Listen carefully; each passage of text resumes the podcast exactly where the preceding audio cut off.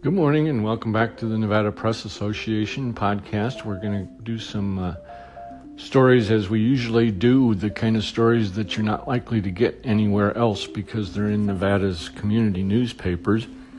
Although this morning we're going to start with the state's biggest newspaper, the Las Vegas Review Journal, and a story that's about one of the rem- most remote parts of Nevada.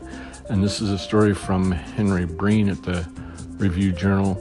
And uh, it says state wildlife officials have increased the reward for somebody um, giving them information to help them catch the person who's been poaching moose in northern Nevada.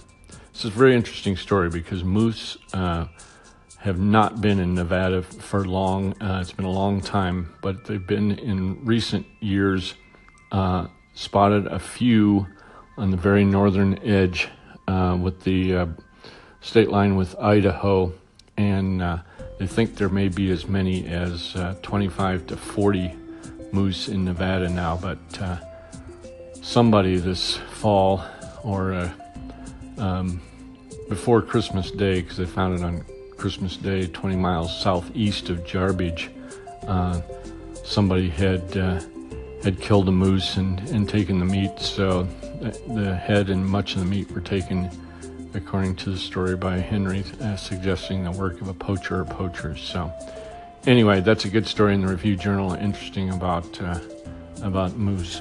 I'm going to now plug a, a uh, another member of the Press Association, which is Nevada Momentum, which has a lot of friends of mine that uh, provide content for various publications. And uh, one of the things they do is the uh, regular visitor's guide for Carson City, and they have a new one coming out, and it's got a lot of good stories in there that I encourage you to pick one up or or send to your friends and relatives because that's the idea is to bring people to Carson City. But uh, good stories in there from Terry Vance on the Stewart Indian School and uh, and a fellow that's been uh, building bows, as in bow and arrow, for six decades. So check check that out. You'll see it stacked around. You'll see copies of the Carson City Visitor's Guide.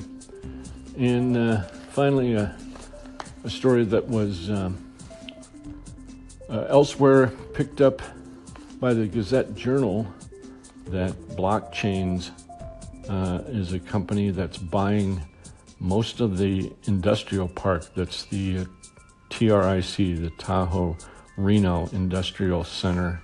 Um, they're in Storey County that has Tesla and Google and Switch we went through a drive there. I went for a drive through there uh, a couple of weekends ago, and it's kind of an awesome thing to see all, all these massive uh, industrial buildings um, out in the middle of nowhere. So check that out. That's from the Reno Gazette Journal and Jason Hidalgo. Some interesting news there. Okay, be back with the Nevada quiz soon.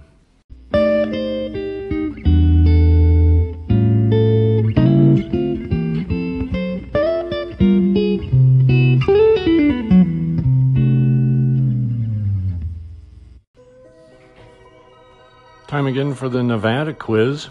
And uh, we have the answer to yesterday's quiz question, which I think should have been pretty obvious to if you were paying attention, but it's the name of the performer who um, more or less bombed out in Las Vegas in his first debut at the New Frontier in 19, excuse me, 1956, but 13 years later made a triumphal return and and spent many years as a fixture in Las Vegas shows. And that performer, of course, was Elvis Presley. So that was uh, an easy one. I think this one might be easy too. If you're living in Nevada and you've gone through a few winters, and uh, I want to know the word that refers to the frosty morning fog that occurs in northern Nevada during the winter. Um, it's an Indian word. It translates to white death because it was believed to cause pneumonia. But do you know what that word is? Can you think what that is? The, the kind of interesting, unique, frosty morning fog. Okay? Back with more tomorrow.